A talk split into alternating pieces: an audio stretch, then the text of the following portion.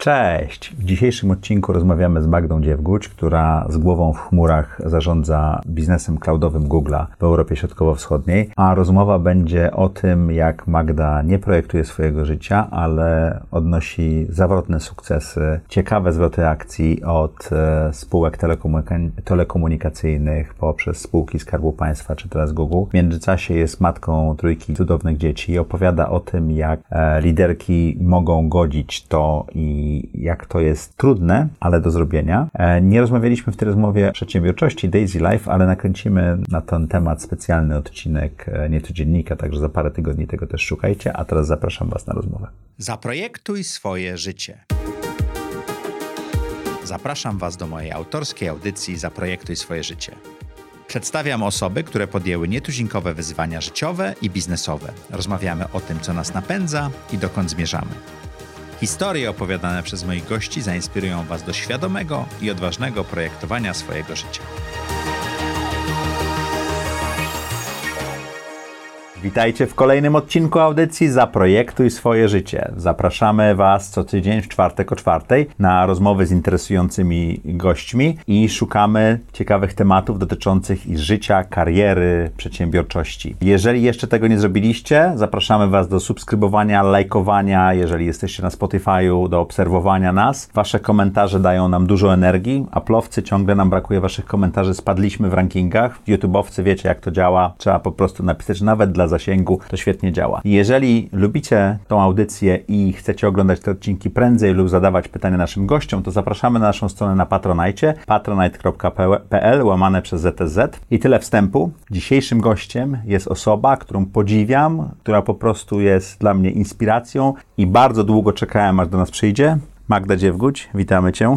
Dzień dobry, bardzo dziękuję za zaproszenie. Bardzo mi jest miło tutaj e, gościć. Dobrze. Czy pamiętasz, kiedy pierwszy raz się spotkaliśmy? Chyba się spotkaliśmy pierwszy raz w Krynicy? Ja myślałem, że w Sopocie. Nie, w Krynicy na Dobrze. forum ekonomicznym przedstawił y, cię Łukasz. Łukasz. y, Dobrowolski. Tak, nasz wspólny przyjaciel właśnie i chyba tego samego wieczoru mi złożyłeś ofertę pracy.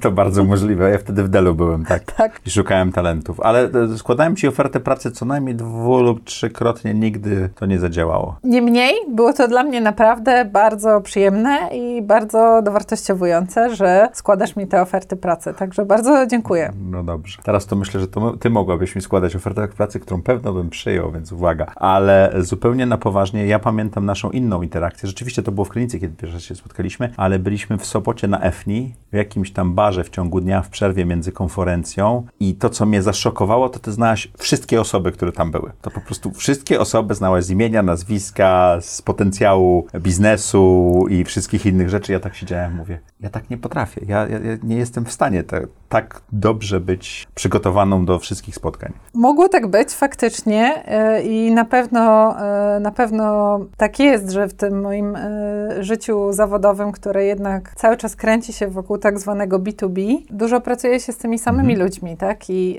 po iluś tam latach różnych projektów, W różnych w organizacjach. różnych e, organizacjach po prostu e, polski rynek aż tak szybko nie rośnie, Mhm. więc e, przybywa firm, e, te firmy się rozwijają i przybywa instytucji, ale to jest mniej więcej e, A to zamknięta są te grupa. same osoby. To, to, są, to są często te same osoby. Te osoby też e, rozwijają swoją karierę, czyli na przykład zmieniają firmy, zmieniają organizacje, więc robi się z nimi drugi, trzeci e, projekt w innych organizacjach. I ja świadomie na którymś etapie swojego życia zawodowego uznałam, że to jest e, kapitał. I mając e, możliwość wyjazdu właśnie do jakiejś pracy za granicą, e, mając jakąś rolę za granicą, doszłam do wniosku, że stracę cały ten kapitał. E, Czyli wyjechać z Polski, zostawiając tak, te kontakty. Tak, bo wiesz, nauczyłam się dość e, szybko, że w tak zwanym B2B w ogóle nie chodzi o B, ani o B, Tylko tu. tylko e, właśnie chodzi o P&P, czyli właśnie people and people. Mhm. I uważam, że e, w największych projektach, największych kontraktach to ludzie chcą pracować z innymi ludźmi, to ludzie wybierają ludzi, z którymi chcą robić coś razem, e, to ludzie szukają energii, inspiracji, e, współpracy. I budowanie tego kapitału właśnie takiego ludzkiego zaufania, doświadczenia, wspólnej historii E, to, to jest po prostu coś, co procentuje też w przyszłości, więc wyjeżdżanie takie radykalne e, spowodowałoby, że po prostu cały ten kapitał zbudowany tra tracisz, bo jak wrócisz po kilku latach, no to może ktoś cię pamięta, ale w ogóle dużo rzeczy po drodze się tam zadziało, a w nowym miejscu musisz to budować od zera. E, Jesteś po prostu Outsiderem. Tak, tak, więc y, ja bardzo, bardzo cenię y, ten, y, ten kapitał. On pomaga ci ludzi. w każdej pracy, prawda? Wiesz co, on, on pomaga mi w każdej pracy, ale on też jest po prostu moją życiową pasją. Ja po prostu O. jestem ciekawa ludzi, e, jestem ciekawa ich pomysłów, jestem ciekawa tego, co planują, co chcą osiągnąć i e, trochę jestem, wiesz, nie wiem, staram się być taką wodą po prostu, że jak widzę, że po prostu ktoś ma taki pomysł, który kiełkuje i chce coś z nim zrobić i szuka właśnie e, jakiegoś sposobu, to ja chcę być taką wodą, która mu właśnie doda takiej siły, że on urośnie, że on w Jak ogóle Bruce Lee bądź jak woda, tak? osiągnie, tak? Więc e, wiesz, jeżeli uda się coś razem zrobić z, z tym człowiekiem, to potem my już wiemy, że nam wychodzi razem, tak? Więc warto robić więcej. Więc warto robić więcej, bo to też daje, wiesz, taką satysfakcję, takie Mhm. poczucie sensu. Więc to, to jest nie tylko właśnie mój kapitał, który mi pomaga, ale też właśnie taki życiowy wybór, taka pasja, że, że lubię po prostu co, coś osiągać z innymi. Słuchaj, subiektywnie, ale myślę, że obiektywnie też masz imponującą karierę ze sobą i przed sobą pewno też, ale tak jak patrzyłem i przygotowywałem się do tego, to mówię, a i jeszcze to, a i jeszcze to i, znowuż mi wyszły dwie kartki, wiesz, pytań do gościa, bo, bo tyle tematów. Jak do tej pory wyglądało projektowanie twojego życia? Wiesz, Maciek, e, jak mnie zaprosiłeś do tej audycji, to ja w ogóle pomyślałam sobie, nie wiem, czy ja powinnam pójść do tej audycji. Może Bo? właśnie dlatego tak długo tutaj mnie nie było, bo ja jak gdyby jestem w anty, antytezie.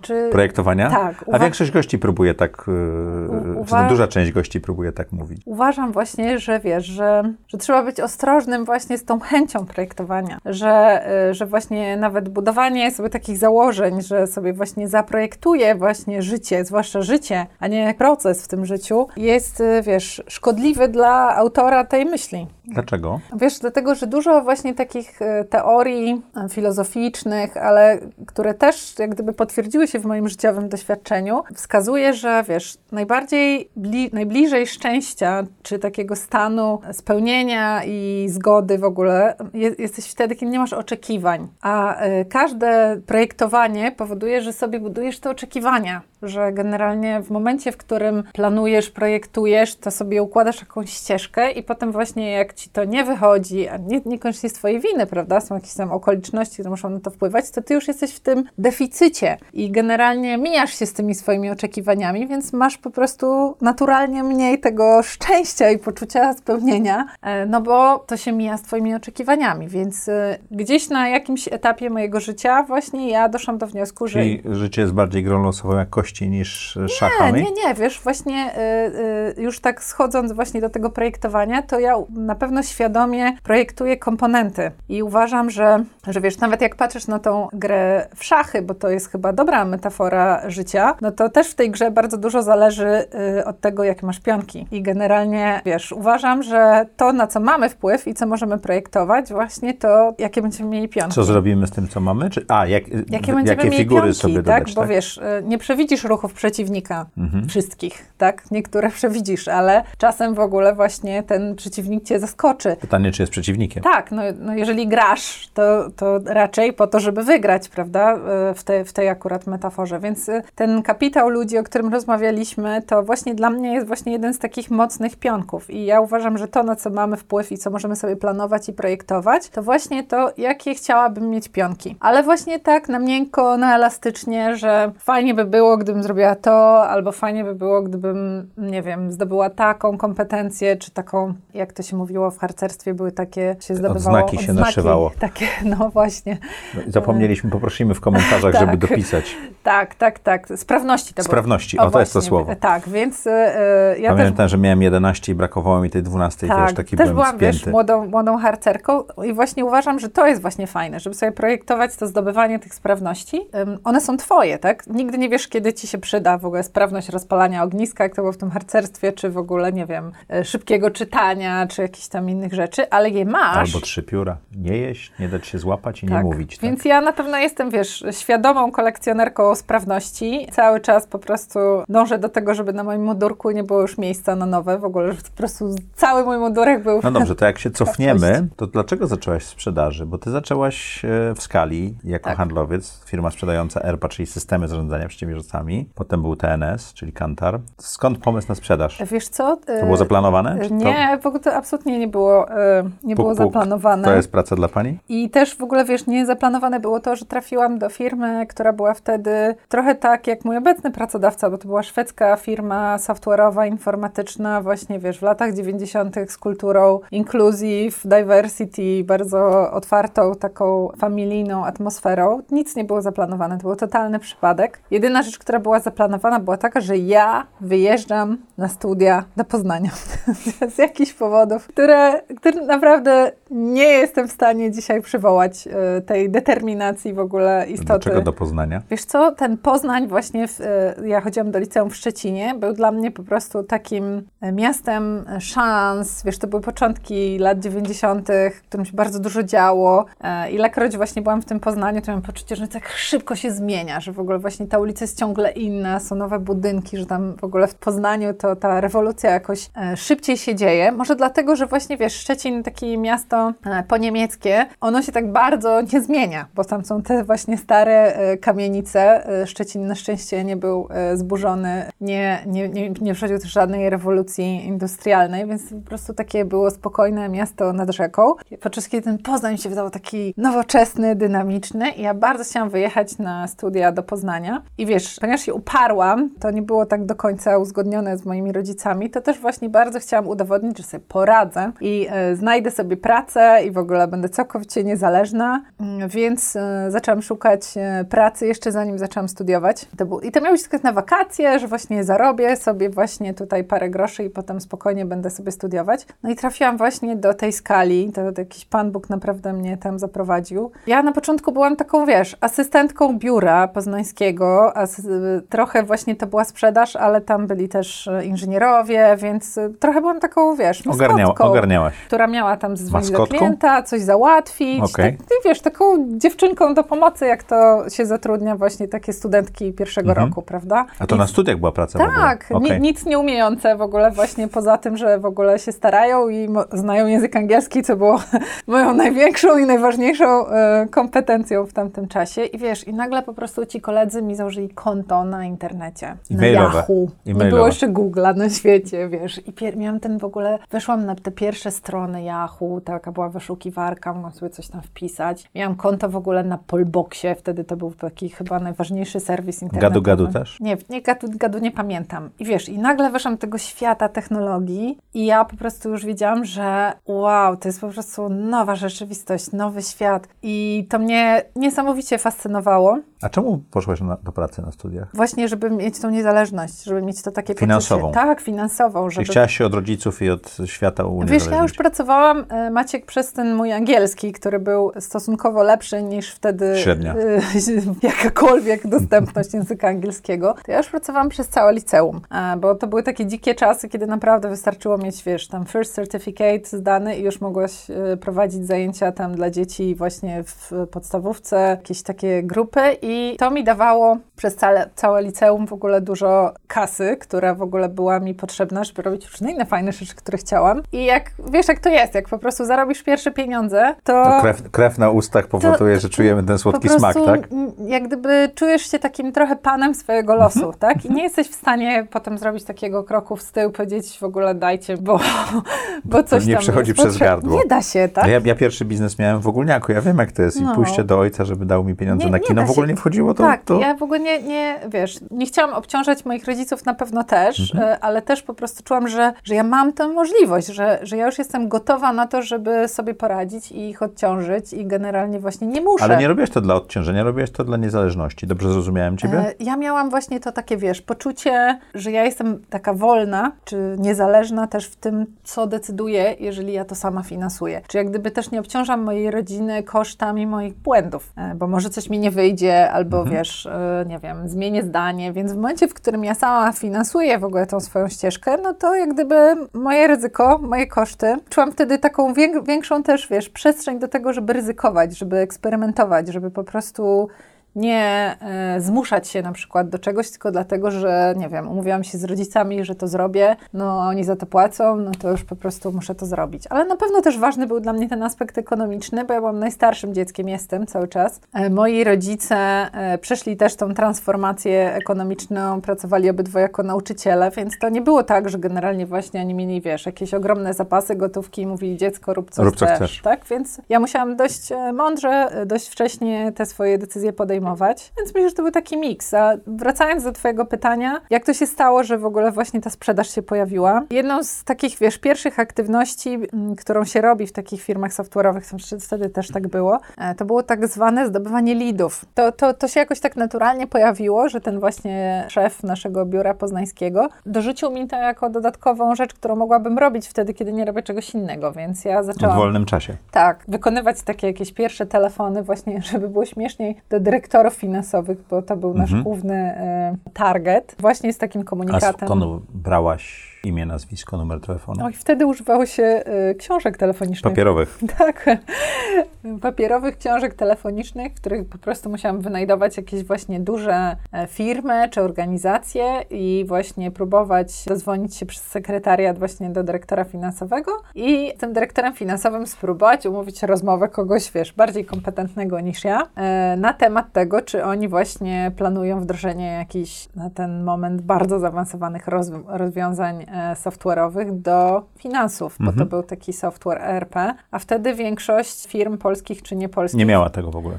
Liczydło, tam Excel to już był wysoki Excel, standard. co ty w ogóle? Wtedy to wszystkie panie miały takie książki z takimi, wiesz, e, tabelkami, w których tam bilans... Ręcznie? e, Tak, 90 lata? tak, dopiero zaczęły się pojawiać w ogóle właśnie Excela jakoś. No ja przyjechałem do Polski w 98 roku. Ale ty w Warszawie, bo mieszkałeś w jakimś dużym mieście w ogóle, te firmy, takie Tak, fabryki i tak dalej, Mhm. to one były, wiesz, Papierowe. no tak, była pani księgowa i dużo różnych młodszych pań księgowych. Obdzwaniałaś tej i co, spodobało ci się to? E, Wiesz co, to nawet nie to, że mi się to spodobało, tylko wiesz, ja się jakoś bardzo szybko nauczyłam, jaka to jest e, rewolucja dla organizacji, Mhm. która przechodzi w ogóle z modelu e, może po miesiącu spisywania ręcznie faktur, wiemy, czy mamy zysk, czy nie. Na model mamy w ogóle, wiesz, transakcje Na bieżąco. na bieżąco w tym systemie, w ramach tej sieci wewnętrznej, no bo przecież wtedy nie było jeszcze właśnie jakichś zdalnych połączeń. I wiesz, też e, zafascynowała mnie ta rola właśnie, jednak system finansowo-księgowy to jest e, taka mapa procesów biznesowych przedsiębiorstwa, więc ja się po prostu uczyłam takiego modelu biznesowego i pracowałam z różnymi branżami, Czy widziałaś, jak firmy działają? tak, i wiesz, projektowanie po prostu tego, y, gdzie są transakcje, jak one przepływają, jak to się ma w ogóle, wiesz, do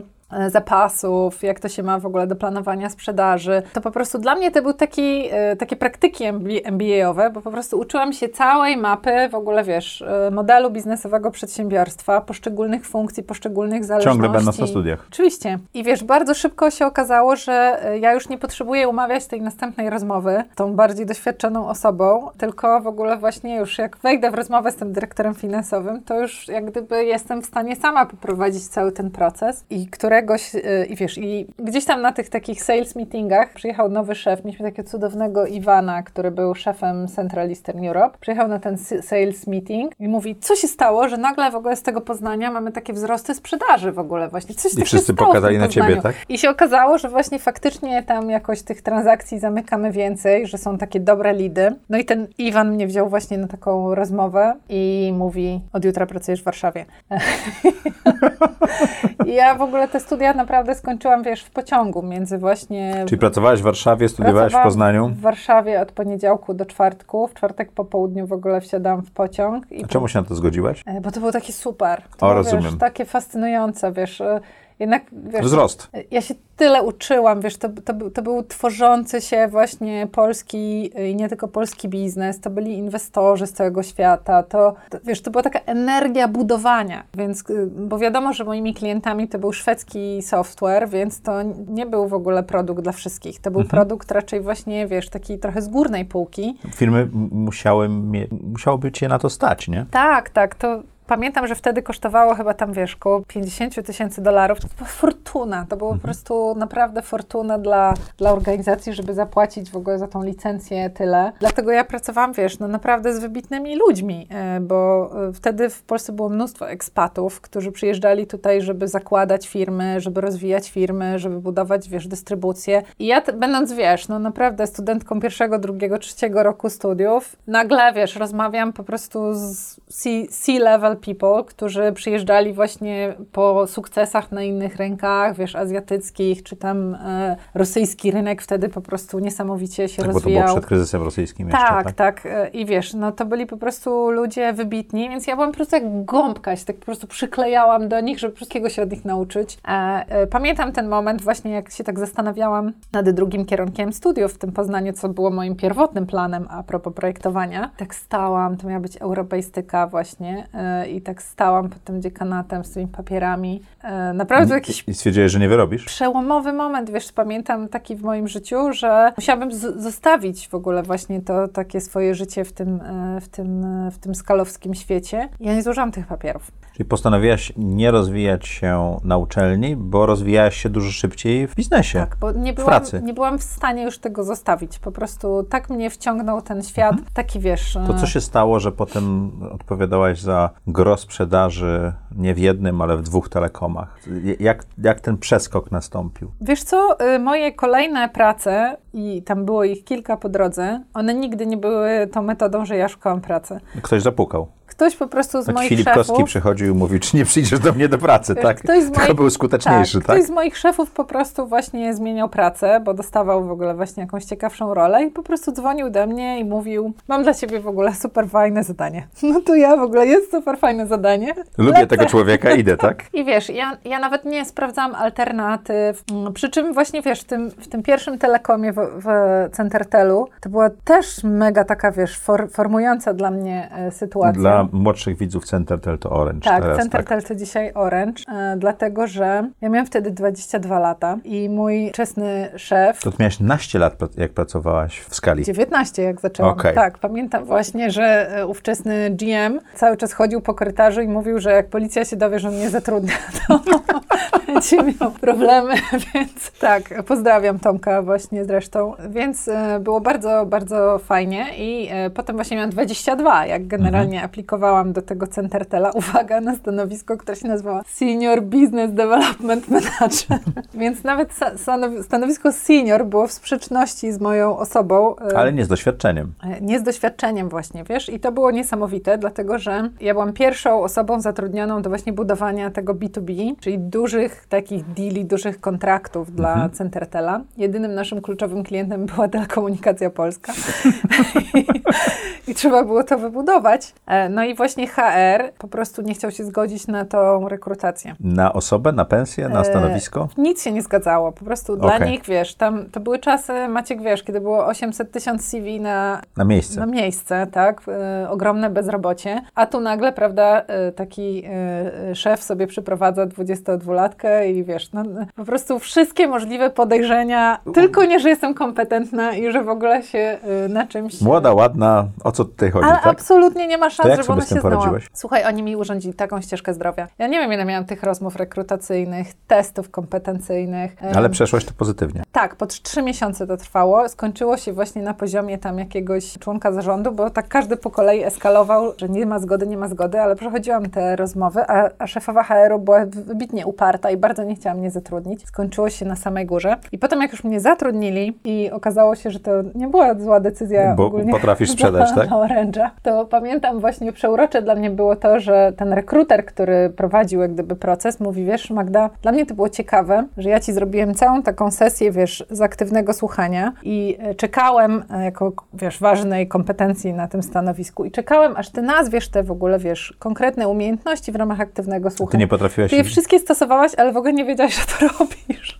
Czy miałeś bardzo wysoki poziom nieuświadomionej kompetencji. Tak, prawdopodobnie e, tak właśnie było. No i, i Orange na pewno był taką moją, wiesz, wielką, pierwszą zawodową miłością i często to mówię, że właśnie... Odskocznią do, do, do góry, do No przodu. jest, wiesz co, na pewno to było też w tym sensie podobne, że ja jestem człowiekiem, który uwielbia zaczynać od zera. To, że wiesz, że byłam tam na początku, że tam właśnie e, ten duży rynek w ogóle dopiero się tworzył, to, że spotkałam cudownych e, ludzi w tym Centertelu i razem tworzyliśmy właśnie ten biznes, e, to B2B dla Orange'a, to, to był taki cudowny czas, kiedy właśnie, wiesz, nie było ograniczeń zasobowych, bo GSM rósł, więc nie było problemu z budżetem, nie było problemów Z właśnie zatrudnianiem. z zatrudnianiem, nie było problemów, wiesz, z e, szalonymi pomysłami, w ogóle Mhm. takimi e, go to market, więc ja po prostu uwielbiałam tą pracę, uwielbiałam tych ludzi, uwielbiałam naszych klientów e, i też, wiesz, niesamowite to, były to, że były takie dzikie czasy, kiedy naprawdę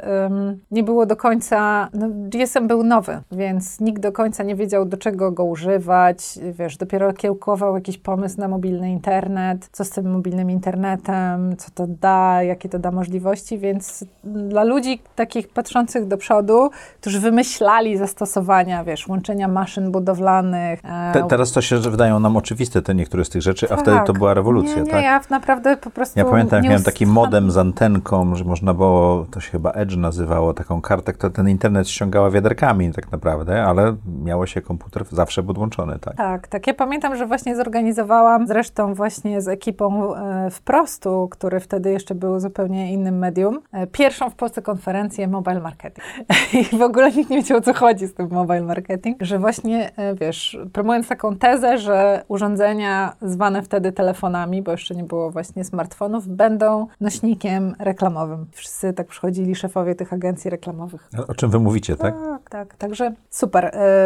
To jak znalazłeś się w Polkomtelu, Oczywiście zadzwonił do mnie kolega, który przeszedł z firmy Tak. do firmy?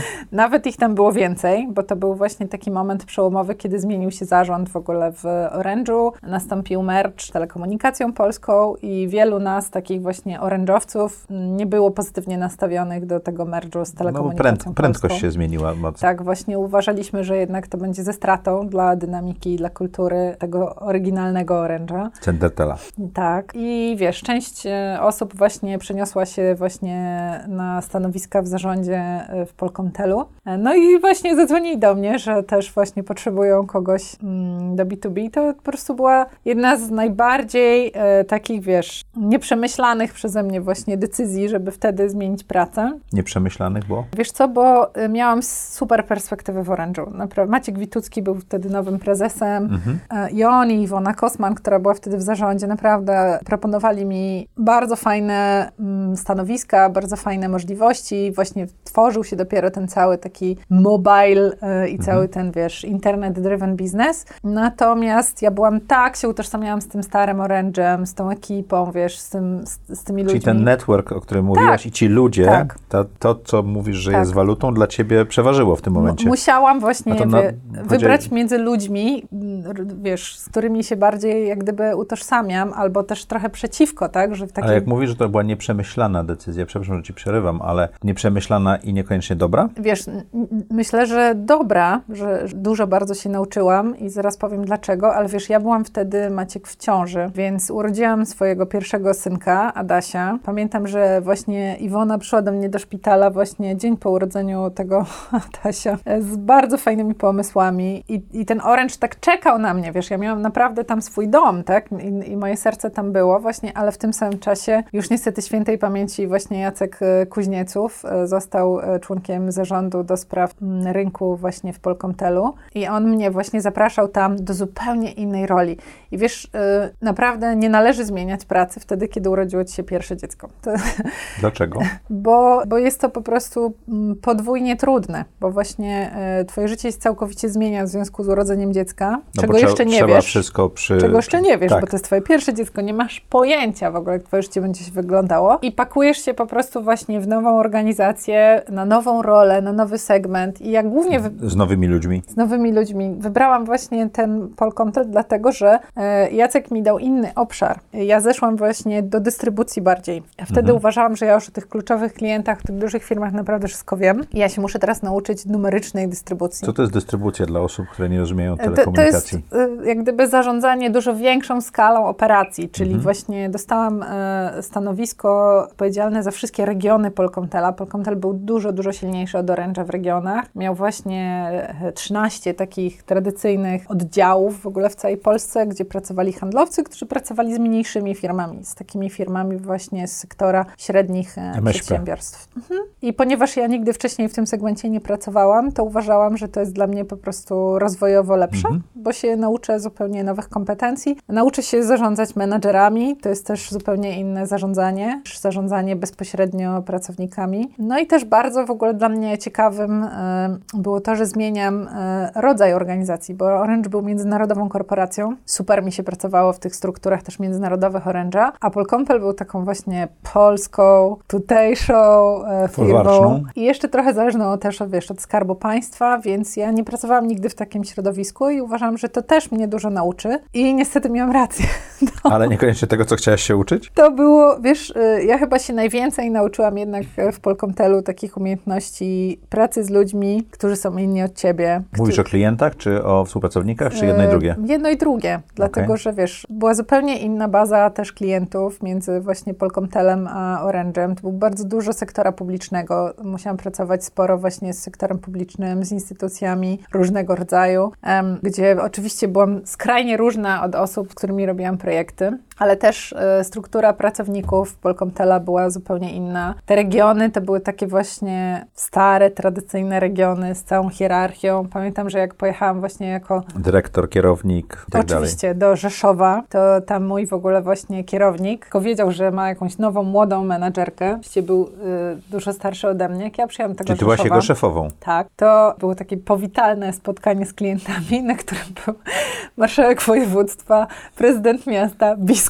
i każdy po kolei wręczał mi list referencyjny dla kierownika, e, który jest tutaj zatrudniony, żeby przypadkiem mi nie przyszło do głowy, Żeby go wymienić? gdyż on ich wszystkich zaopatrywał właśnie w telefony komórkowe e, i bilety na siatkówkę i po prostu był lokalnym, mm, bardzo ważnym e, obywatelem i wszyscy się martwili, że jakaś młoda po prostu menedżerka Warszawy. z Warszawy zaraz po prostu im tutaj skomplikuje towarzyskie układy. Więc to, wiesz, Jak sobie z takimi sytuacjami radziłeś? wiesz, no... mm, To aktywne słuchanie i to wszystko pomagało, tak? ja miałam naprawdę dużo szacunku do, do tego, co tym ludziom udało się stworzyć, bo widziałam, że tam jest, wiesz, silna współpraca, że tam się dzieją projekty, że oni ze sobą są od lat. Uważałam, że to nie jest jak gdyby moja rola, żeby teraz po prostu im to Wywracać. wywracać i niszczyć. Y, Szukałam, wiesz, jakiejś y, optymalizacji, szukałam nowych pomysłów i trochę czasu mi też zajęło właśnie e, zbudowanie zaufania, więc to była dla mnie naprawdę totalnie inna praca, bo mój zespół w Orange'u był zatrudniony, każdego zatrudniłam. Więc jest zupełnie inaczej jest zarządzać ludźmi, których Czyli to były swojaki. tak, a tutaj a tutaj nagle sam szefową ludzi, którzy wszyscy mnie nienawidzili.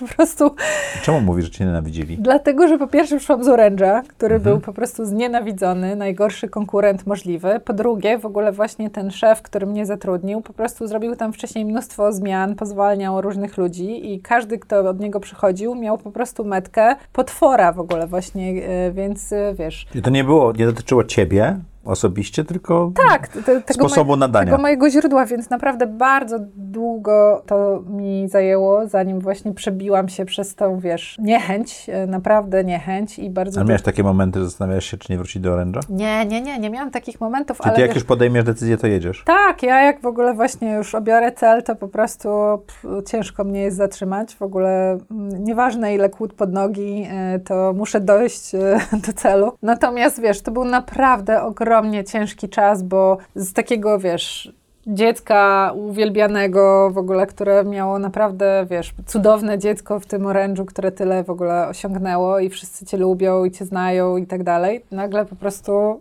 nikt nie chce z tobą pić kawy w kuchni.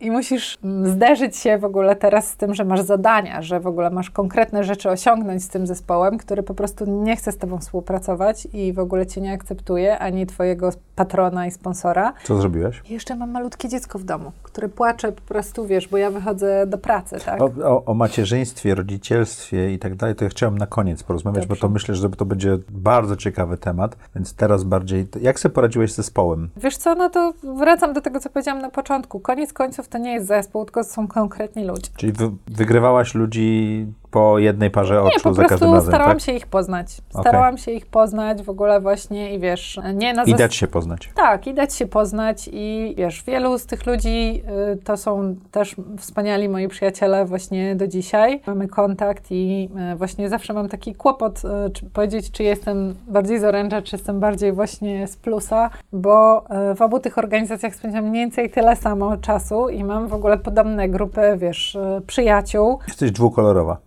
No, pewnie tak. Więc, e, więc e, udało mi się naprawdę jakoś e, z czasem zdobyć to zaufanie i zrobiliśmy dużo świetnych rzeczy w tym Polkomtelu. Znalazłaś się w sektorze publicznym. Rozumiem, że w podobny sposób, czyli ktoś poszedł, ty stwierdziłeś, że to jest dobry pomysł. Jak się pracuje w sektorze publicznym? Pff, em, wiesz, wyda- Przepraszam, jak się pracowało w sektorze publicznym, bo to będzie chyba właściwsze pytanie. Wydawało mi się właśnie, że po tym Polkomtelu, wiesz, jestem już Przy- trochę przygotowana. przygotowana. bo jednak zaczęłam e, pracę A PGE to zupełnie inna firma niż Polkomtel. Tak, tak, tak. Zaczęłam pracę właśnie potem w Polkomtelu, kiedy właśnie był prezesem e, prezes Bauc bodajże przez chwilę, potem mm, prezes Glapiński, potem znowu prezes Bauc, więc e, zaliczyłam zmiany, wiesz, flag partyjnych i wyborcze zawirowania i wydawało mi się, że właśnie mam już jakąś e, orientację, jak to działa, ale jednak jak trafiasz do zarządu spółki Skarbu Państwa, to jest też je- jednak zupełnie inny level Mhm. wśród pracowników,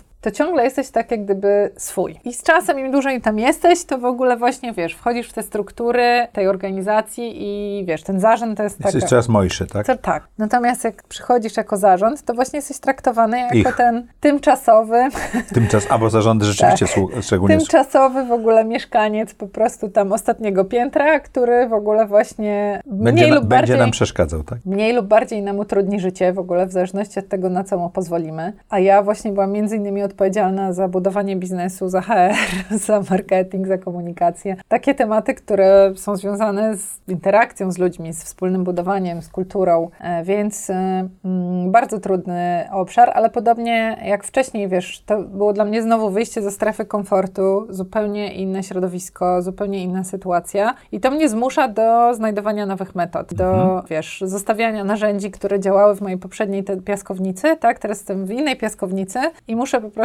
stworzyć nowe narzędzia, jeżeli wiem, co chcę osiągnąć, E, więc też na pewno dużo się ja nauczyłam i mam nadzieję właśnie, że organizacja się dużo nauczyła i pracowałam mocno z takim middle managementem nad ich empowermentem. Problemem spółek Skarbu Państwa jest to, że ludzie, wiesz, nie chcą brać za nic odpowiedzialności. I jak gdyby Bo praca... odpowiedzialność oznacza, że można mieć kłopoty. Dokładnie. I jak gdyby praca nad tym, żeby ludzie się odważyli wziąć odpowiedzialność, żeby uważali, że powinni wziąć odpowiedzialność, żeby chcieli być Mówisz o takim- szeregowych pracownikach, czy o E, nawet I, I o menadżerach, i o wiesz, Okej. szeregowych pracownikach. To, tam każdy, wiesz, woli dostać y, parawkę na jakimś kwitku, mieć tam do pokrytkę, że w ogóle właśnie ktoś zdecydował, a oni tylko robią i o 15 pójdą do domu, tak? A nie generalnie właśnie wziąć odpowiedzialność za osiągnięcie czegoś i jeszcze nie daj Boże... Generalizujesz, czy akurat taką miałaś sytuację w tym przedsiębiorstwie? Wiesz co, ja byłam też w Radzie Nadzorczej równolegle właśnie innej spółki w grupie PGE, więc to nie było tylko e, moje, moje przedsiębiorstwo, ale też te Okej. inne przedsiębiorstwa też tak funkcjonowały. Więc e, dla mnie e, najważniejszym zadaniem było właśnie pobudzić tą chęć wzięcia odpowiedzialności. I Starałam się Mhm. też wprowadzić tam dużo takiej świeżej krwi, młodych ludzi, chętnych do działania. I wychodziłam z założenia, że naszym celem jest zbudowanie organizacji odpornej na zarząd. E, I wszystkim to mówiłam. Musicie tak pracować, żeby po prostu zbudować organizację odporną Będąc w zarządzie. Tak, e, że jak są tam polityczne zawirowania na tym zarządzie, to firma działa, ma sukcesy, wie w ogóle co, kto, Czyli jak. zarząd nam nie przeszkadza. Zarząd nam nie przeszkadza, więc to był taki. Udało epizod. się? E, Patrząc, coś tam się działo właśnie po, po zakończeniu tej mojej kadencji, to myślę, że jeszcze że przez jakiś czas te, te projekty przynosiły dochody. Jeszcze właśnie firmie udało się, przynajmniej tak mówili też e, pracownicy, mm, odcinać kupony od tego Przez naszego. jakiś czas. Tak. Em, Nasi patroni, czyli osoby wspierające audycję, czasami zadają, znaczy często zadają pytania, ale czasami mają super trafne i bardzo mi się podobało, bo w tym momencie mówiłeś o radach nadzorczych. I Michał Szopa e, zadał takie pytanie, jak to jest, że znalazłeś się w radach nadzorczych i co ci to daje, po co to robisz, bo ty od NOM i PG Dystrybucja poprzez SWPS, Fundację Humanities, e, tam ściągę ostatnio nawet BNP Paribas, także bank. Tak, y, jakoś, y, wiesz, to znowu był ten sam schemat. Ktoś do mnie zadzwonił i mnie do tej rady Proszę Państwa, Zaprosił. do Magdy warto dzwonić w takim razie. ja, ja tych ról aktywnie nie szukałam. y, Że rozumiem, że te pierwsze to były związane z rolą w spółce Skarbu Tak. Państwa, tak? Tak, tak, tak. I wtedy w spółkach Skarbu Państwa, w takich złożonych konglomeratach, właśnie jak PG, to jest też istotne, żeby była spójność między różnymi spółkami. I tam akurat właśnie powstał jakiś model operacyjny PG i ważne było, żeby właśnie w tym akurat przypadku ja byłam odpowiedzialna za światłowody, które Mhm. właśnie były, wiesz, jako W różnych w różnych częściach. spółkach i chodziło o to, żeby mieć po prostu jedną spójną strategię dotyczącą... Czy jedną świat- osobę, która wszędzie jest. Tak, i to, to chyba tak się No ale zaczęło. szkoła wyższa czy bank, jak to się... Wiesz co, te akurat dwie rady mają bardzo spójny wątek i powód, dla którego mnie tam zaproszono, bo wiesz, e, w międzyczasie założyłam właśnie z Jowitą e, Digital University. Hmm? Jowita Michalska była gościem audycji. Tak, i e, wiesz, zaczęłam naprawdę bardzo aktywnie w przestrzeni publicznej zachęcać do budowy e, kompetencji cyfrowych i wtedy jeszcze właśnie bardzo ważne też były dla mnie kompetencje społeczne. Niestety właśnie e, w miarę upływu czasu z tej fundacji zostały tylko kompetencje cyfrowe, ale tak jak wtedy, tak również teraz uważam, że te dwie, te dwa obszary muszą iść w parze i nad obydwoma trzeba pracować. No i właśnie, ponieważ stałam się właśnie takim, wiesz, publicznym ekspertem od rozwijania kompetencji cyfrowych, od transformacji cyfrowych, to obie te instytucje po prostu potrzebowały, Kogoś, kto się na tym zna. tak, I z tego to wyniknęło. i z tego to wyniknęło. Skończyła się twoja kadencja, zaczęło się twój okres takiej przedsiębiorczości poniekąd, tak? No bo właśnie mówi, wspomniałeś Digital University, Leadership, a w międzyczasie znalazłeś się w Google. Y, Czy ktoś zapukał? Bo do Tak. Google, Google, Google też puka? Okej. Tak, to wiesz, nic, y, to a propos tej mojej tezy, że w ogóle wiesz, nic się nie da zaprojektować, bo pewnie nie wymyśliłabym y, takiego scenariusza, bo ja byłam naprawdę w takiej trochę żałobie po, po tej spółce Skarbu Państwa, bo zostałam... Próbowałaś różnych rzeczy, pamiętam. Wtedy myśmy Wiesz, rozmawiali wtedy dość byłam często. naprawdę, wiesz, y, tak w najbardziej okropny, polityczny sposób odwołana z tego zarządu, w jakiejś tam zawierusze politycznej, zupełnie bez powodu, bo gdzieś tam się kłócili, wiesz, politycy na górze, a ja byłam gdzieś tam przez kogoś e, zatrudniona, no to wszystkich tych Czyli ludzi trzeba wyciąć. listy. E, I byłam, wiesz, w połowie tej mojej transformacji. Byłam naprawdę zaangażowana bardzo w swoją pracę i byłam taka zła, że w ogóle właśnie ja tutaj po prostu poświęcam się, żeby właśnie profesjonalizować te spółki Skarbu Państwa, że to jest moja misja, że moje pokolenie musi dokończyć tę transformację, że nam świetnie idzie, a ci po prostu politycy to w ogóle bezmyślnie to wszystko niszczą. I tak wiesz, naprawdę leżałam w domu na zasadzie, no i co teraz, tak? W ogóle właśnie, no oddam się tej pracy misyjnej. Ta fundacja wtedy właśnie fajnie się tak rozkręcała, ale wiesz, ja czułam, że To nie jest ta że to, nie, że, że to jest jak gdyby za mało, że po prostu za mało będziemy mieć wpływu, że za wolno to będzie rosnąć. I, ten, i też traumatyczne były doświadczenia tej fundacji na początku, dlatego że w ogóle absolutnie nikt nie chciał słuchać o kompetencjach cyfrowych, a co dopiero społecznych. Czy to była kancelaria prezydenta, e, żeby już nie wymieniać nazwisk, tak, czy jakiekolwiek inny Teraz to się wydaje takie oczywiste, tak? ministerstwa. Ale to nie było tak dawno temu przecież. To było 7 lat temu. No właśnie. E, Nikt nie był zainteresowany A teraz wszyscy się chcą dygi- digitalizować, tak? tak, w kompetencje cyfrowe. Między innymi dzięki koronawirusowi, tak? Tak, e, więc ja naprawdę tak właśnie sobie leżałam i myślałam, co to będzie. I wiesz, w takich momentach e, w życiu włączasz swój prywatny telefon, taki, który masz jakiś prywatny numer, którego nie używasz normalnie. Ja miałam taki numer właśnie stary jeszcze właśnie z tego oręża. I nagle dzwoni ten telefon. Ja tak mówię, Boże, kto do mnie dzwoni w ogóle? Kto ma ten numer Kto jeszcze, ten tak? numer jeszcze. E, I to był czeski numer, więc podwójny e, szok. No i zadzwoniła do mnie właśnie Petra, rekruterka Google'owa, e, która mówi do mnie tak. Magda, bardzo mi miło właśnie tutaj z Tobą rozmawiać. Wysłałaś nam swoje CV 10 lat temu, ale teraz mamy, wiesz, taką rolę, która chyba by do Ciebie pasowała. Czy jesteś Czyli nadal 10 lat temu aplikowałeś do, dosłownie? Czyli system cię wyrzucił, bo im pasowało? Znaleźli po prostu, akurat się otworzyła rola, która była, wiesz... Czekaj, bo ja liczę w głowie. 9 lat temu wysłałem pierwszy raz e, papiery do Google'a, więc jest szansa, że za rok zadzwonią. Ja nie mogłam w to uwierzyć, wiesz, Maciek, ja naprawdę miałam poczucie, że to po prostu jakieś... Czyli ty zostałaś e, aktywnie zrekrutowana przez Mhm. Google, dlatego że kiedyś pasywnie, znaczy kiedyś aktywnie ty do nich za- zaaplikowałaś. Na co? zupełnie inne stanowisko prawdopodobnie. Y, Wiesz co, myślę, że to było tak, że, że, że ponieważ właśnie byłam na rynku i pojawiło się to stanowisko, to ktoś w Google właśnie aktywnie mnie Podbił. zarekomendował i rekruterzy mieli to moje CV w ogóle sprzed Mhm. 10 lat w, w systemie, więc generalnie e, mieli jakąś bazę, żeby zacząć rozmowę ze mną, e, bo akurat wtedy rekrutowałam. Mhm. I wiesz, i tak to się stało w ogóle właśnie, że trafiłam do tego Google'a. Dla mnie pasjonujące było to, że ja znowu będę pierwszą osobą, że ja muszę wszystko A to był nowy biznes. bo Google był wtedy znany tylko z wyszukiwarki. Nie Mhm. miałem w ogóle nic więcej. A to Google'u. systemy dla biznesu, tak? A ja znowu miałam zbudować ofertę dla, wiesz, dla biznesu i w ogóle. I pamiętam, że moi koledzy, już nie ma w Polsce właśnie e, z telekomunikacji, Mirka Rakowskiego, który był wtedy szefem T-Mobile'a, czy właśnie em, prezes Polkomtela, to oni po prostu się pukali w głowę. Mówili po prostu, po co idziesz tego Google? Co ty robiła w tej wyszukiwarce w ogóle? nie, nie wiesz, nie, nie, nikomu po prostu absolutnie nie przychodzi do głowy, że e, ten Google może coś w ogóle na tym rynku B2B mieć do, za, do zaoferowania. A dla Ja mnie pamiętam, to... byliśmy w Samsungu, ja byłem w Samsungu, Tak. ty zaczynałaś pracę i mieliśmy długie takie rozmowy. Tak, tak, tak. Co, ale nie, nie wchodziłaś tam tak, to na pewno mi wyjdzie. Z dużą dozą Nie, zaciekawienia, ale też niepewności, jeżeli nie, ja dobrze nie, pamiętam. Ja w ogóle naprawdę po prostu zawsze chciałam pracować w Google. E, Od kiedy się dowiedziałam o tej organizacji, bo Czyli czułam, tuż po tym, jak zlikwidowałaś konto na Yahoo, tak? bo czułam, wiesz, że to jest po prostu e, przyszłość, że, te, że dużo tego, co robiła ta, to, co robi ta organizacja, ona właśnie definiuje przyszłość i ja, ja całe życie się ścigam z przyszłością, wiesz, ja zmieniałam tę pracę po to, żeby być jeszcze bliżej tej przyszłości, żeby być na skraju tworzenia następnego modelu biznesowego, bo to jest trochę tak jak w matematyce, wiesz, kolejna technologia zastępuje poprzednią i generalnie ja na tym wyścigu cały czas próbuję się przesunąć jak najbardziej do przodu i miałam właśnie takie poczucie, że, że właśnie Google e, tworzy te następne technologie, które zastąpią te, które już dzisiaj istnieją i dlatego bardzo chciałam tam Czyli Google tworzy rzeczywistość troszeczkę, w której będziemy żyli.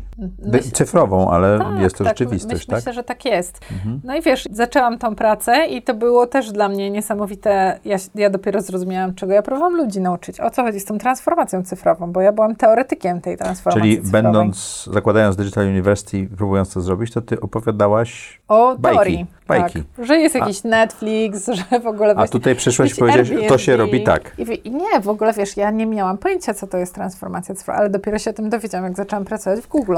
Bo przyszła sobie pani w ogóle, wiesz, z jakiegoś tam, pracowała w zarządach i na stanowiskach executive w telekomach. Hierarchiczne organizacje z prostym modelem biznesowym, w ogóle z, z operacjami wszędzie takimi samymi. I nagle, wiesz, przychodzisz do tego Google'a, Dostajesz badża, który otwiera wszystkie biura na całym świecie. Dostajesz komputer z loginem. Absolutnie nikt ci nie pomaga tego komputera. Nic Musisz nie... sam, sam sobie poradzić. Pierwszego dnia swojej pracy, parę godzin, normalnie czekasz miesiąc w tam firmie, aż ci dadzą, nie wiem, komputer i wszystkie inne rzeczy. I wiesz, i nikt się tobą nie opiekuje, nikt ci nie mówi, co masz robić, nikt ci, bo, bo jesteś po prostu wchodzisz i jest taki... yy, I co ja tu robię? nie, jest taki, wiesz, tak, takie, mm, wszyscy cię bardzo pozytywnie jak gdyby przyjmują, z- y, jest, to jest bardzo taka inclusive kultura, ale y, to jest taki komunikat, wiesz, zatrudniliśmy cię, to znaczy, że jesteś tak zajebisty, że wiesz, co masz robić, a ty nie wiesz.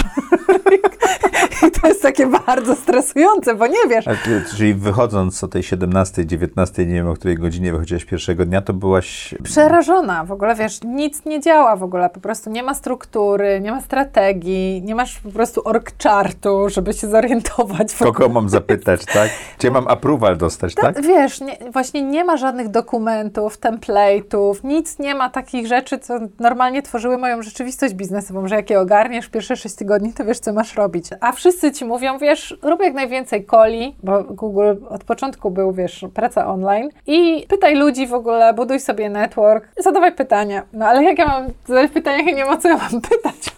Więc wiesz, to te pierwsze, ja po pół roku byłam tak zmęczona w ogóle, wiesz, takim, ja przychodziłam do domu i mówię sobie, dobra Magda, ty wiesz, jak wygląda rzeczywistość, nie możesz się od niej oderwać w ogóle. Oni tam żyją w jakiejś takiej bańce nad światem się unoszącej, a ty wiesz, jak wygląda rzeczywistość, nie możesz się od niej, nie, nie żebyś nie zapomniała, jak wygląda rzeczywistość. Rozumiem, że w międzyczasie się oderwałaś, bo twój tytuł oficjalny na LinkedInie to jest Head in a Cloud, tak? I wiesz co, e, właśnie to jest jedna z takich rzeczy, od których musisz się oderwać. Naprawdę w Google nikt nie wie, kto ma jaki tytuł. I To nikt jest- nie zwraca na to uwagi, nikt prawda? nie zwraca na to uwagi. Ludzie nie mają To jest merytokracja? To jest merytokracja w ogóle, wiesz, po prostu nie ma y, z takich jakichś ustrukturyzowanych bardzo zespołów, jest bardzo dużo pracy, po prostu ludzie z ludźmi coś robią. Ale to wtedy twój skillset, o którym mówiłaś, to, że ty lubisz pracować z ludźmi, że budujesz tą sieć i to, że to robisz, powoduje, że masz bardzo silną pozycję w takiej organizacji. Ale wiesz co, Maciek, ja musiałam dopiero się zmienić i naprawdę przejść tą transformację cyfrową, żeby być skuteczną, bo ja pierwszy raz w życiu w tym Google byłam jedną z najstarszych osób. Do tej pory byłam zawsze najmłodsza.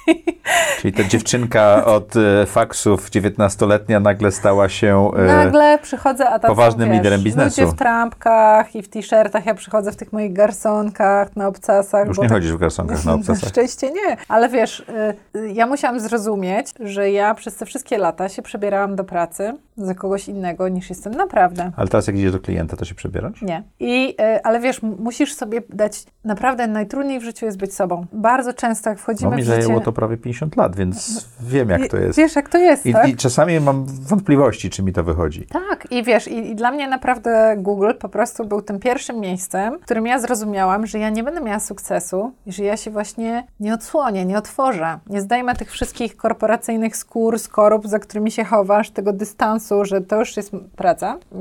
Y, y, się tym nie przejmuję, bo to jest praca, prawda? W ogóle właśnie i nie dam się zjeść, y, moje emocje Czyli są musisz za być sobą, ale to również oznacza, że pokazujesz miękką stronę siebie, tak? Ale tak, po prostu wiesz, e, po prostu e, praca staje się integralną częścią Twojego życia. Twoje życie jest w ogóle integralną częścią Twojej pracy. Nie ma granic, to jest po prostu, jesteś całym sobą. Mhm. E, Z wszystkimi tego konsekwencjami. Więc wiesz, te wszystkie garsonki, ten w ogóle właśnie model hierarchiczny, te mema, te dupokrytki, one w korporacjach dają Ci dystans, bezpieczeństwo. Zbroja.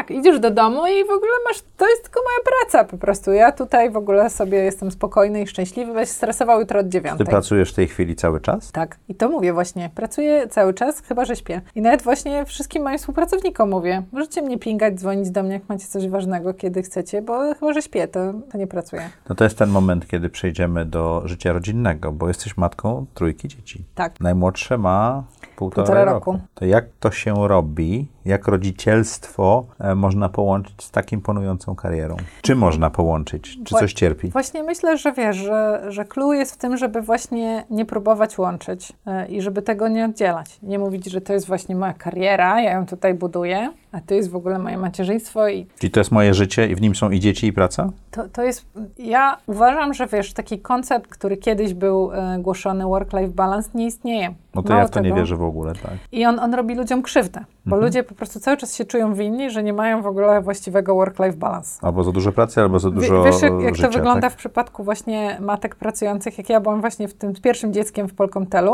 to ja wtedy zrozumiałam, że ja biorę udział w nieustającym wyrzut, wy, wyścigu wyrzutów sumienia. Jak wychodzę z pracy, to mam wyrzuty sumienia, że tyle rzeczy jeszcze nie zrobiłam. Jak wychodzę z domu, to mam wyrzuty sumienia, że w ogóle to dziecko zostawiam i po prostu ono mnie tam potrzebuje i płaczę. I Mhm. To jak wiesz, sobie radzisz teraz, jako dojrzała y, matka i... i no właśnie i nie próbuję na, siłę oddzielać. Naprawdę, czyli co? Jesteś na kolu z dzieckiem na piersi? Jak trzeba, to jestem. Okej. E, Zdarzało mi się, tak? W ogóle właśnie, to jeszcze jak dziecko, wiesz, pije mleko, to nie jest takie straszne. Gorzej jak masz podłączony na przykład laktator, który hałasuje i jesteś na wideokolu. Oczywiście bez kamery, tak? Ale to jest dużo, Bardzo dziękuję za szczerość, ale to jest rzeczywistość, prawda? dużo większy hardcore, tak? I ja uważam, że za mało się mówi o tej rzeczywistości, tak? Mhm. I wiesz, to jest właśnie taki dobry przykład tego, że my próbujemy być kimś innym. Udawać, że na przykład jak jesteś tak- matką, to nie masz takich problemów w ogóle właśnie jak karmienie dziecka, a jak nagle po prostu mówisz, "Je- to jestem ja, jestem matką w ogóle małego dziecka, które potrzebuje mleka, Ale równie ważne jest dla mnie zrobienie tego projektu. I ja mogę sobie włączyć ty w ogóle ten call. On jest po prostu, wiesz, nikomu, jestem na miucie wtedy, kiedy nie mówię, tak, nie ma kamerki. Nikogo to nie obchodzi w ogóle właśnie, co się dzieje u mnie w tle, bo oni potrzebują mojego mózgu, mojej, mojej opinii, właśnie mojej decyzji. I dlaczego właśnie ja mam powiedzieć teraz, hej, teraz przez rok mnie nie będzie, bo ja urodziłam dziecko. Przecież to jest kompletnie bez sensu. A twoje dziecko zyskuje, traci w ten sposób? Czy, Y- czy myślę, że to jest rzeczywistość, którą ty się godzisz i jest, jesteś z nią szczęśliwa? Wiesz co, ja uważam właśnie, że za mało jest wsparcia dla pracujących mam, żeby one generalnie właśnie rozumiały, że nie muszą być perfekcyjne. Bo jest taki stereotyp właśnie takiej, wiesz, perfekcyjnej matki, która rezygnuje z kariery, rezygnuje z siebie, żeby po prostu odchować to dziecko, poświęcić mu się, prawda, chodzić do piaskownicy, No tak, ale we, w erze digitalizacji wracając na rynek pracy po 15 latach, to jakbyśmy wrócili po 100 w innych miejscach, tak? Dokładnie tak. Więc uważam, że, że, i, i, że naprawdę w tych nowoczesnych modelach pracy, które teraz po covid tym bardziej w ogóle istnieją, naprawdę da się być i w ogóle właśnie, wiesz, pracownikiem i generalnie realizować się zawodowo i realiz- realizować się w domu. No jest szansa, że będziemy mieli tutaj tłum kom- komentarzy. Zaprosimy cię na YouTube'a, żebyś mogła e, podjąć tą dyskusję, bo ja myślę, że opinii będzie więcej. Tak, ja, ja naprawdę uważam, Ale to że... działa dla ciebie. Tak, że, że, że właśnie wiesz, że to kobietom daje. Zaczęliśmy tę rozmowę od tego poczucia niezależności. Kobieta, która jednak biologicznie, prawda, jest y, bardziej zmuszona do tego, żeby część swoich zasobów, część swojego życia właśnie y, poświęcić na rozwój rodziny, prawda? Chciałabym, żeby to było pozytywne, nie umiem tego inaczej nazwać, to ona w, potrzebuje zwiększonego bezpieczeństwa. A w momencie, w którym generalnie odcinasz się od pracy, odcinasz się właśnie od tego, co ci dawało poczucie niezależ- niezależności i które bezpieczeństwa. zaczęłaś walczyć już w ogólniaku, prawda? Tak, to przecież po prostu jesteś totalnie bezbronny, tak? Bo zostajesz w ogóle właśnie z małym dzieckiem, które od ciebie jest całkowicie zależne, bez środków w ogóle właśnie, wiesz, utrzymania, bez jak gdyby kariery, potencjału, w ogóle możliwości, które ci daje bycie aktywnym zawodowo. Więc e, uważam, że jak gdyby ten taki hard stop jest bez sensu. To powinno być jakieś takie, wiesz, ograniczenie twojej aktywności zawodowej w tym czasie, kiedy naprawdę to dziecko jest malutkie i w ogóle, wiesz, ma nie... Ale również dlatego, że ty chcesz, prawda? Tak, no bo wiesz, niestety polskie prawo i tutaj właśnie jestem teraz, to jest moja teraz misja następnych parę lat, żeby to prawo zmienić, ono na to nie pozwala. Nie możesz być w ogóle właśnie pracować na, Na- urlopie macierzyńskim. Na jedną tam piątą Nie? etatu, na tak? urlopie, albo idziesz na urlop macierzyński, albo pracujesz. Czyli ty chcesz wpłynąć na prawo w Polsce? Uważam, że Czyli dać, dać trzecią opcję, tak? tak, żeby po prostu, wiesz, no nie wiem, ktoś miał wybór na zasadzie, okej, nie wiem, masz premier Nowej Zelandii, prawda, która właśnie niedawno Mhm. urodziła w ogóle dziecko i wróciła do pracy i, i jakby Ale też e, nie pamiętam z jakiego kraju, ale była parlamentarzystka europejska, która normalnie z dzieckiem była w czasie e, obra, obrad, Nie tak? uważam, wiesz, że, że takie malutkie dziecko po prostu to dobrze się czuje w ogóle właśnie w takim miejscu jak tam sala obrad, bo to jest dużo zapachów, dużo... No to, to prawdopodobnie To było też sposób manifestacji tak, czegoś, ale wiesz, tak? naprawdę taki work from home da się zrobić. Generalnie możesz po prostu spokojnie obrabiać, nie wiem, tam jakieś projekty, jak dziecko śpi i, da ci, to, i to twój mózg wtedy pracuje, tak? Bo nagle kobieta, która jest, wiesz, aktywna zawodowo, robi fajne rzeczy, jest po prostu producentem mleka. I to, to naprawdę jest trudne. No wyobraź sobie, I tak? W ogóle jesteś mam pre- 3,5-letnie prezesem dzieci, to są u mnie prawda, świeże tam, nie wspomnienia, wiem, tak? Samsunga i nagle po prostu jesteś producentem mleka na pół roku. No, Marissa Mayer Mało zbudowała tego, sobie pokój obok swojego Prawo pokoju. ci mówi, tak? nie wolno ci absolutnie dotykać twojej pracy. Jak w ogóle tam napiszesz jakiegoś maila, to dostaniesz karę w ogóle. Tak prawo mówi? tak, Okej, no dobrze. twój pracodawca Czy bycie karę. liderem, liderką biznesu, przepraszam, i, i, i bycie matką pomaga, przeszkadza, daje inną perspektywę? Moim zdaniem pomaga, bo daje Mhm. ci właśnie to poczucie takiego. Ja to nazywam, wiesz, mów, mówię często to młodym kobietom, że stoisz na dwóch nogach, że jesteś po prostu spełniona w życiu. Bo po prostu moje dzieci to jest najważniejsza rzecz w moim życiu. To po prostu je uwielbiam. Czas z nimi jest po prostu najcenniejszym czasem w moim życiu. One są moim głównym źródłem sensu, dają mi energię. To w życiu moim prywatnym to jest po prostu najważniejsze o mnie, że jestem ich mamą, ale mam tą drugą nogę, w której po prostu intelektualnie się realizuję. Czyli po prostu, mhm. wiesz, uczę się, wpływam na coś, osiągam coś, mam satysfakcję z tego i mam niezależność finansową, ekonomiczną i y, stoisz po prostu na dwóch nogach w życiu. A jak stoisz tylko na jednej, to zawsze jesteś słabszy, jesteś y, podatny. Czegoś na... ci brakuje. Czegoś ci brakuje, tak? I uważam, że, że my jesteśmy takim ciągle bardzo tradycyjnym społeczeństwem, takim krajem bardzo konserwatywnym, gdzie jednak oczekuje się od kobiet, że one będą rezygnowały w ogóle swojej aktywności zawodowej, ze swojego rozwoju dla dobra dzieci. Nie jest to dobre ani dla dzieci, ani dla tych kobiet, bo no, mam też dużo przyjaciółek, które tak zrobiły i one wcale nie są takie szczęśliwe, tak? Bo po prostu coś im z życiu uciekło. uciekło. Potem mają takie poczucie, że już to właśnie nie ma powrotu. Wiesz, też kiedyś te dzieci dorastają i generalnie co wtedy? Nagle dom robi się pusty. E, no, syndrom pustego gniazda tak, to jest znane. Przez pierwsze 10 lat jest, nie masz czasu o tym myśleć, bo wozisz dzieci w ogóle, wiesz, z angielskiego na tenisa, z tenisa na konie, w ogóle w międzyczasie robisz e, na biobazarku zakupy, żeby ugotować im w ogóle najzdrowszą możliwą kolację, a nagle to dziecko po prostu mówi, mamo, samo jadę do szkoły, bo jest mamo, obciach, mamo, będę w środę, pa. Obciach, że mnie w ogóle wozisz do szkoły. I wiesz, nagle zostajesz w tym pustym domu, nie masz pracy, e, nie masz hobby, bo nie, nie było Nie na masz to czasu. kontaktów. Nie masz świeżych kontaktów, w ogóle właśnie, a te dzieci już nie chcą spędzać z tobą tyle czasu. Wiele kobiet ma w tym momencie ciężką depresję, bo co? Bo, bo one są młode, tak? One mają tam 40, 40 parę lat i wiesz, nie, co? Co w tym momencie życia możesz zrobić, tak? Są na utrzymaniu męża często, więc to jest dodatkowy element obciążający, bo ten mąż pracuje, jest aktywny zawodowo, otaczają go młode, interesujące kobiety, z którymi dyskutuje o perspektywach y, swojej firmy, więc wiesz, to uważam, że to jest bardzo e, niedobra, niezdrowa sytuacja, e, więc jestem za tym, żeby raczej kobiety wspierać, żeby były, nie wiem, jakieś ulgi na podatkowe, na zatrudnianie niani, na, na to, żeby właśnie, nie wiem, móc rozliczać babcię, która ci pomaga. Ale to z tego, co zrozumiałem, to twoje wspieranie to jest tak dawać wybór, bo to, to tak. nie jest tak, bo każdy może dobrać sobie ten model w dowolnym momencie, tak? tak? Ale też on się może zmieniać, wiesz, w, w, czasie, u tak, jednej osoby. I, I w skali, że na przykład, nie wiem, pracujesz 10%, potem pracujesz 20%, potem na przykład pracujesz 50. Potem pracujesz 80, potem rodzi się kolejne dziecko i się cofasz. To też jest tak, okej, okay, tak? Do, do, innego, było... do jednego y, poziomu pracy, tak, tak? Regulujesz po prostu dynamicznie swoje zaangażowanie, bo wiesz, to jest w wielu zawodach możliwe. Ktoś jest świetnym, nie wiem, finansistą, logistykiem, project managerem, to po prostu... Robi mniej projektów. Tak, to jest mhm. bardzo, bardzo możliwe, tylko nie ma takich modeli. W audycji Zaprojektuj swoje życie jest taki moment, że zadajemy powtarzające się pytania. Chciałaś pytania, to ci ich nie wysłałem, bo oglądasz, więc mam nadzieję, że to jest ok.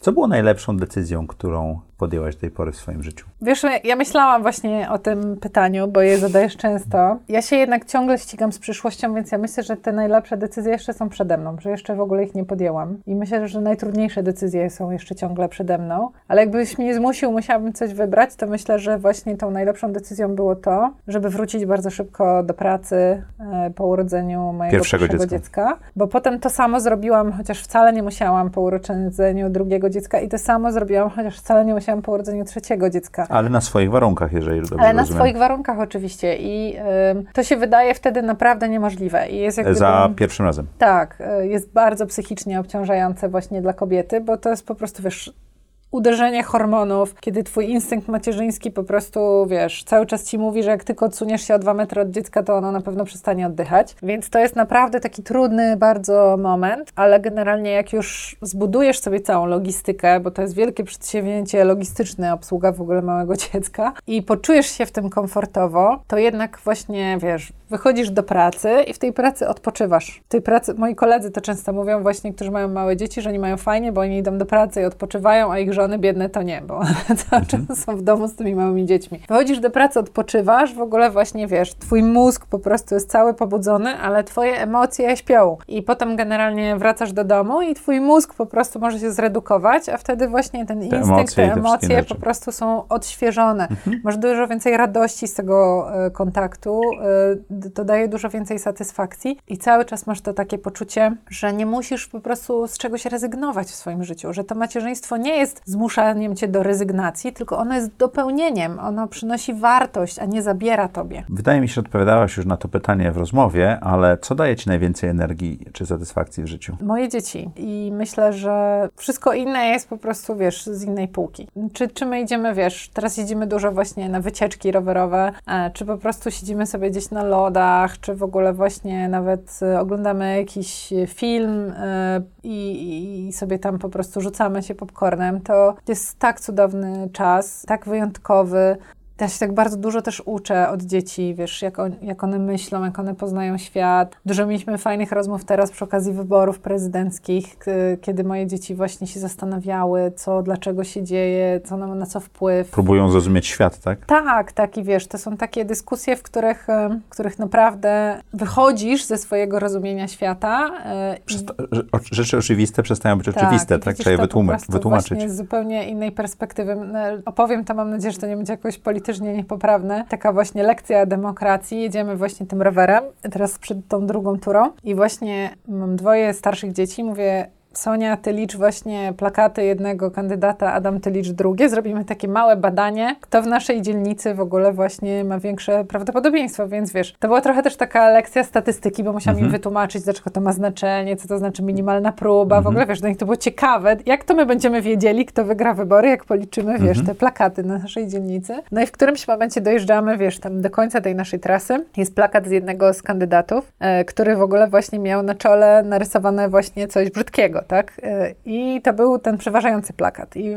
właśnie mówię, no wygląda na to, że wygra ten kandydat. A mój syn mówi, mamo, ale jak to jest możliwe, że ktoś, kto ma coś tak brzydkiego narysowanego właśnie wygra? I, i ja właśnie e, mówię, wiesz, to jest właśnie o demokracji, że nawet jak ma coś brzydkiego narysowane, ale więcej osób e, uważa, że to jest e, dobre, to mimo tego, że to jest jak gdyby negatywne, to będzie to po prostu ta opcja, która wygra. Więc mieliśmy taką trudną lekcję, wiesz, o demokracji, Taką życiową. taką życiową, w której dzieci musiały zaakceptować w ogóle, wiesz, że po prostu jak gdyby coś, czego jest więcej, ale niekoniecznie ma to racjonalne uzasadnienie, Albo niekoniecznie Trzeba- one się z tym zgadzają, tak? trzeba to zaakceptować i trzeba Mhm. to uszanować, tak? Więc e, naprawdę to jest e, dla mnie cudowny czas i wielkie źródło, wielkie źródło dobrej energii. Do czego dążysz? Takiej pełnej, wiesz, takiego spokoju, który wynika właśnie z takiej pełnej akceptacji tego, co przychodzi. Właśnie znów jako antyteza tego projektowania. Że ta, takiego poczucia, że mój wpływ jest ograniczony, e, moja zdolność do dostosowania się do tego, co przychodzi, chociaż jest niezgodne z moimi oczekiwaniami i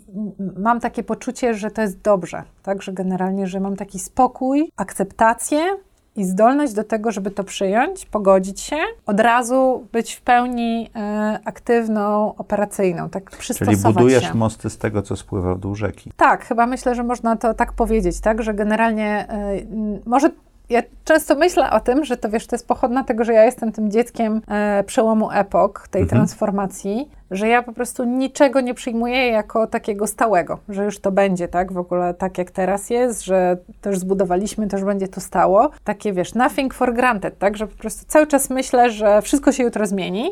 I ja muszę być gotowa sobie z tym poradzić, tak, w ogóle. I nie, że sobie poradzę, ale cierpię z tego powodu, tylko po prostu żyję full, Akceptujesz. akceptuję, wiesz, odnajduję się w tym nowym e, środowisku i mam taki wewnętrzny spokój, taką zgodność ze sobą, że się do niczego nie zmuszam, że Mhm. po prostu, wiesz, nie działam wbrew sobie, nie muszę iść ze sobą na kompromis. To do, dążę cały czas do tej zgodności.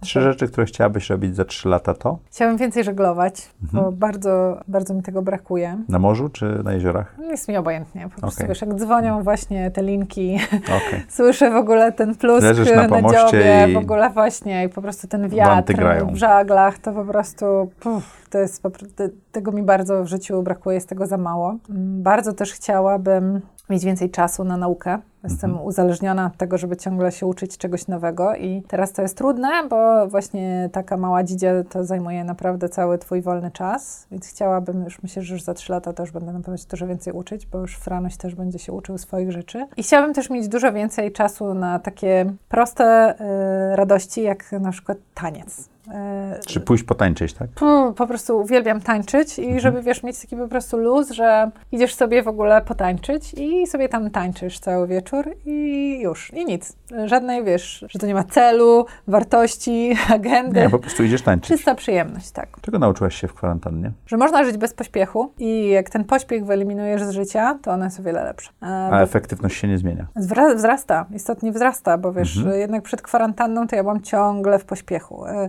Spotkanie, spotkanie, spotkanie, nadźgane między spotkaniami, w ogóle nie przyjdzie ci taksówka, spóźni się Uber, masz opóźnienie samolotu i walą się Nagrywamy z agendy. 40-minutowym opóźnieniem.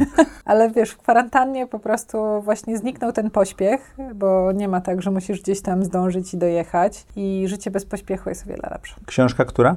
Nie wiem, czy jest, wiesz, jakaś taka jedna książka. Ja bardzo dużo czytam i ciągle te książki zmieniam. Czy jest jakaś jedna książka, która jakoś... Tak, może właśnie to jest e, e, 100 lat samotności Marqueza. U, piękna. Tak, bo to, W wiesz... dwóch językach ją czytałem. Marquez e, miał największy chyba wpływ na takie moje myślenie właśnie o, o pisaniu.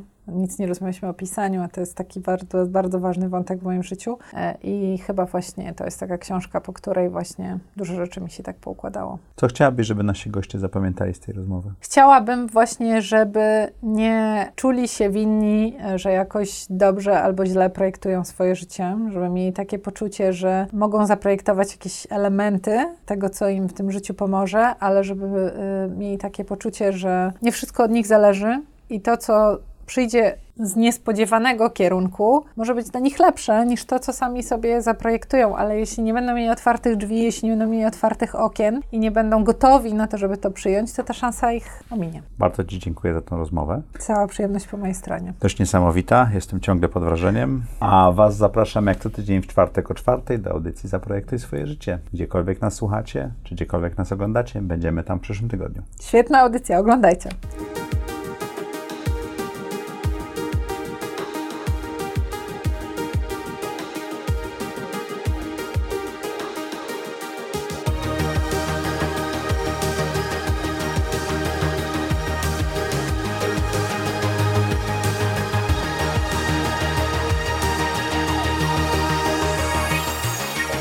Zaprojektuj swoje życie.